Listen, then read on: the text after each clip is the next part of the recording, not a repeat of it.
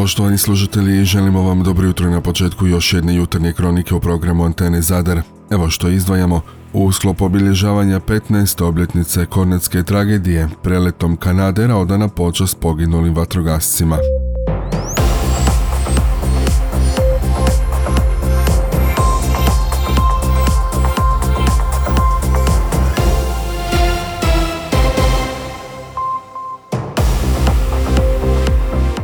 Vam jutro. Kako su jučer javili iz Nacionalnog stožera civilne zaštite, 501 je novi slučaj zaraze koronavirusom u našoj zemlji. 636 pacijenata nalazi se na bolničkom liječenju, 22 ih na respiratoru, preminulo je još 12 osoba. U sklopu obilježavanja 15. obljetnice Kornetske tragedije, piloti 855. protupožarne eskadrile Hrvatskog ratnog zrakoplovstva počasnim su preletom Kanadera iznad Vodica u nedjelju odali počast smrtno stradalim vatrogascima u Kornetskoj tragediji.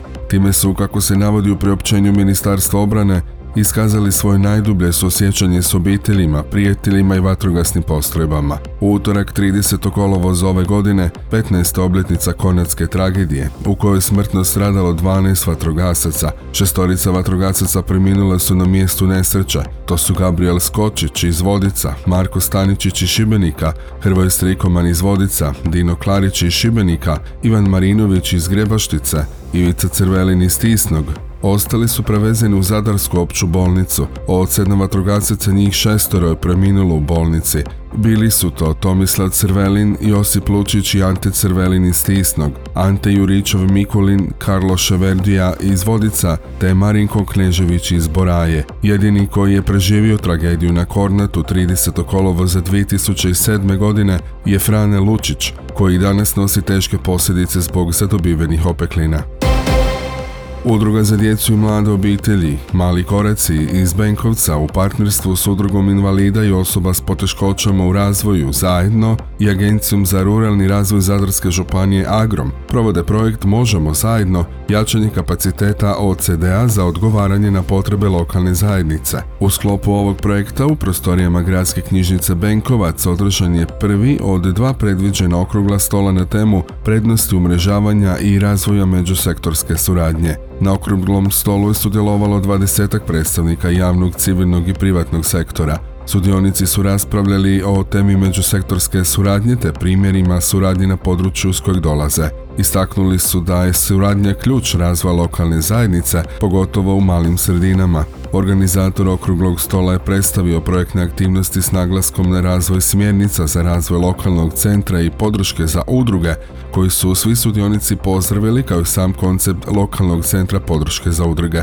Zajednički zaključak je da postoji realna potreba za razvoj na lokalnom nivou, te da bi razvoj lokalnog centra podrške za udruge bio zamašnjak takvom razvoju. Ciljna skupina projekta Možemo zajedno su dvije organizacije civilnog društva s projektnog područja. Provedbom projektnih aktivnosti ostvarit će se cilj projekta, ojačavanje kapaciteta OCD-ova za razvoj programa aktivnog djelovanja i neposredan rad za razvoj lokalne zajednice koji će kroz pažljivo birani i osmišljene sadržaje, prilagođene i kreirane prema potrebama OCD-ova aktivnih u lokalnoj zajednici, dopriniti ostvarenju specifičnih ciljeva projekata. Više o ovome možete pročitati i na našem portalu. Podjelom diploma uspješno je završen besplatni košarkaški kamp Krešimira Čozića. 30 sadarskih mališana u dvorani koja nosi ime legende proteklog je tjedna usvajalo znanje i vještine iz košarke. Na oglednom satu pred roditeljima, gostima i medijima djeca su pokazala stečena znanja. Naučio sam driblat, zabija koševe, igrali smo se svega. E, kako zabijat koševe i driblat. Kada šutaš loptu od pod i ona ti se vraća. E, da je, da je bio super igrač i da je jako puno volio košarku i da je puno koševa zabijao.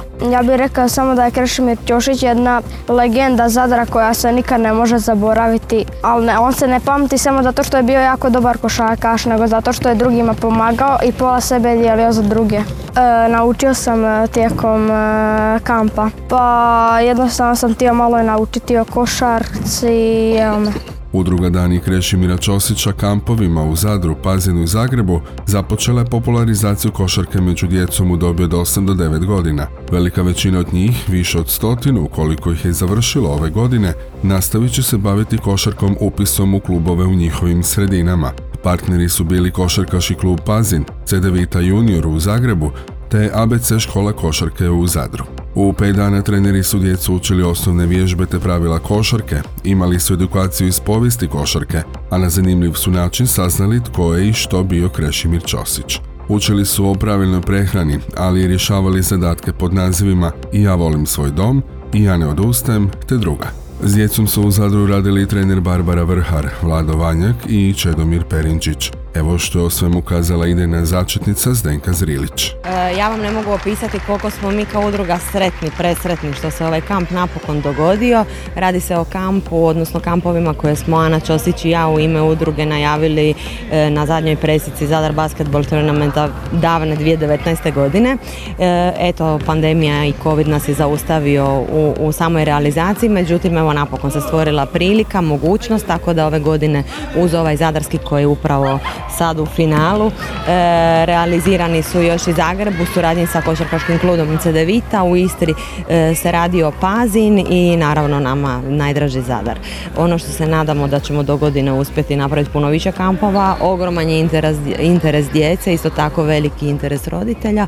E, nama je najvažnije da su djeca zadovoljna, da je sve prošlo u najboljem redu, da ih je, naučili su osnovne osnove košarke, naučili su što to znači fair play, E, naučili su u biti puno toga na koji način je razmišljao Krešimir Ćosić. E, mi smo se njima prilagodili, napravili, osmislili jednu prekrasnu knjižicu u kojoj oni mogu saznati najosnovnije informacije o samom Kreši, njegovom liku dijelu, e, svemu onome što je bitno, par njegovih lijepih citata koji potiču na zdrav život, bavljenje sportom i prije svega naučiti kako biti dobar čovjek. A to je, to je ono što mislim da je najvažnije danas sve zajedno oko stotinjak djece na svim kampovima, evo sad egzaktan podatak, ne znam, nisam, nisam se potrudila izračunati, ali sigurno stotinjak djece je bilo, e, velike najave roditelja, veliki interes isto tako djece. Ne zaboravimo da su ovo djeca koja se još nisu opredijelila za niti jedan sport. Znači, to su mala djeca koja su, ne znam, završila prvi, drugi razred osnovne škole, imaju 8 do 10 godina i koji se žele nečim baviti, a još ne znaju kojim smjerom krenuti cilj ovog kampa, ovih kampova i cilj udruge nije da se od ove djece naprave profesionalni sportaši. Naravno, bit će možda i takvih, e, daj Bože, ali prije svega je cilj da se upoznaju s košarkom i da se stvori novi šesti igrač, odnosno novi navijači, neko ko će biti vjerni pratitelj i ko će ovaj, znati na kraju krajeva cijeniti ostavštinu Krešimira Ćosića. Pa jesu, zaintrigirani jesu. stvar, zaista je, evo, kamp prošao super, prilagodili smo se njima, posjetili su ih i nutricionisti, e, kineziologi, bio je i prvi trener Zadra Daniel Jusup, došao pozdraviti djecu, e, tako da bilo je poprilično ovaj, e, lijepog programa, oni zainteresirani definitivno jesu i nakon ovoga sigurno će biti malo veći broj upisane djece u školu košarke. Jedna informacija iz Višnjika. Naime, kako javljuju iz Športskog centra Višnjik, danas, dakle u ponedjeljak 29. kolovoza, otvara se bazen za građanstvo i sportaša. Radit će, kako navode, prema uobičajenom ratnom vremenu. Posjetimo, bazen je zatvoren 29. srpnja zbog redovitog godišnjeg održavanja. Poznato je kako su trojica bivših igrača košarkaškog kluba Zadar blokirali klub zbog neisplate zadnje plaće. Radi se o Dominiku Mavri, Martinu Junakoviću i Domagoju Vukoviću, koji su klub blokirali preko Hrvatskog košarkaškog saveza.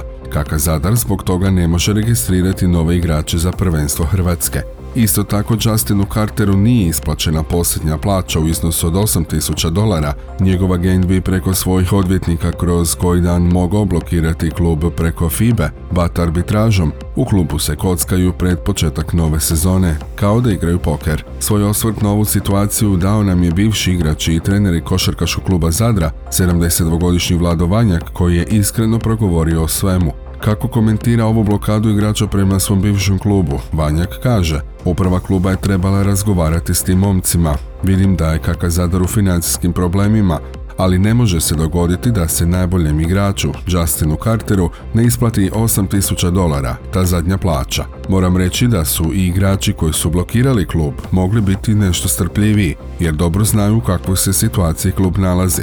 Trebalo je s njima sjesti i razgovarati da do svega ovog ne dođe i dogovoriti način otplate. Ostatak razgovore sa Vladom Vanjakom pronađite na našem portalu.